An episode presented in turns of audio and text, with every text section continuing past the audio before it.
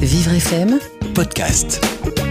nous avons euh, un nouveau témoignage euh, tout de suite sur l'antenne. Didier, bonjour. Bonjour Didier. Oui, bonjour. Vous êtes euh, à Brunois, dans l'Essonne. Didier, vous avez longtemps été aidant de votre papa en fin de vie. Aujourd'hui, vous êtes aidant de votre épouse qui a un cancer.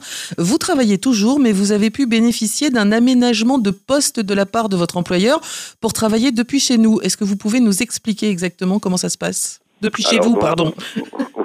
dans, certaines grandes entreprises, il y a euh, ce qu'on appelle le mi-temps senior, c'est-à-dire que les trois années qui précèdent le, départ à la retraite, on peut travailler à mi-temps. Et à cela s'ajoute ce qu'on appelle un mécénat de compétences, c'est-à-dire que mon entreprise m'a détaché pour travailler pour une association. Donc euh, depuis un an, je travaille pour l'association euh, avec nos proches, qui est une association d'aide aux aidants, et je travaille majoritairement à domicile. à 50%. Alors, Donc euh, là, ça y est, je suis au travail depuis 8 heures ce matin. bravo. Quel est votre regard sur la situation des salariés aidants en France et plus largement des aidants familiaux qui sont quand même euh, 11 millions dans notre pays? Alors, il faut bien penser que avec 11 millions d'aidants, je dirais qu'un jour ou l'autre, euh, presque tout le monde qui a aujourd'hui 40, 50 ans euh, risque de devenir aidant.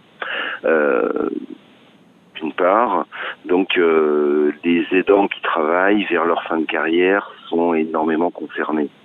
Euh, D'autre part, dans beaucoup d'entreprises, des petites comme des, des grandes, aujourd'hui les situations sont de plus en plus tendues. Euh, en, en banlieue parisienne, à son travail, ça s'ajoute trois à quatre, parfois trois à quatre heures de transport par jour. Oui. C'est extrêmement fatigant, c'est extrêmement difficile.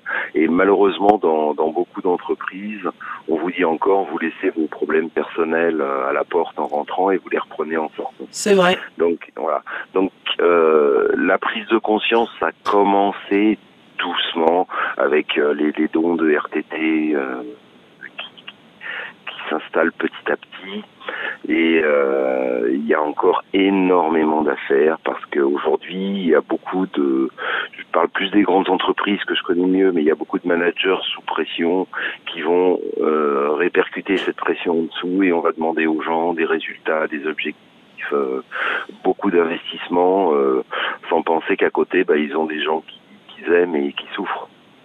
Euh, c'est vrai qu'on on, on vit euh, aujourd'hui à une époque où on travaille, euh, enfin, on vit plus euh, comme des machines que comme des humains. Et donc, est- est-ce que vous, vous avez des idées pour aider à améliorer le quotidien, votre quotidien d'abord à vous, et puis ceux de tous ces aidants salariés?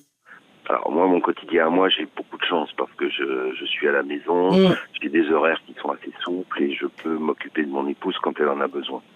Euh, revanche, euh, ce, qui, ce qui manque, déjà, c'est une définition du statut d'aidant. Euh, Aujourd'hui, vous dites un, aidant dans la rue, on sait pas trop ce que c'est, euh, on se doute à peu près, mais euh, il y a beaucoup de gens qui ne savent pas qu'ils sont aidants. Déjà, c'est une, prise de conscience et puis c'est une reconnaissance qu'il va falloir faire. Il n'y a pas de statut juridique pour les aidants, il n'y a pas de, il, manque beaucoup de choses. Si vous êtes aidant d'un parent, ok, on peut voir, mais euh, si vous êtes aidant de quelqu'un que que vous aimez, euh, qui vous a peut-être élevé et avec lequel vous n'avez pas un lien familial direct, ça devient extrêmement compliqué. D'accord. Donc il y a vraiment beaucoup de choses à faire en fait. Énormément de choses à faire et la première, c'est de reconnaître le statut d'aidant et de derrière ce- cette reconnaissance, de dire quels sont les, les droits et les devoirs des aidants. Didier Chantôme, euh, merci infiniment d'avoir euh, témoigné Merci, sur l'antenne de Vivre FM. On vous souhaite une bonne journée, Bon beaucoup courage. de courage aussi. C'est ça. Merci, important. bonne journée à vous. Merci Au enfin. revoir.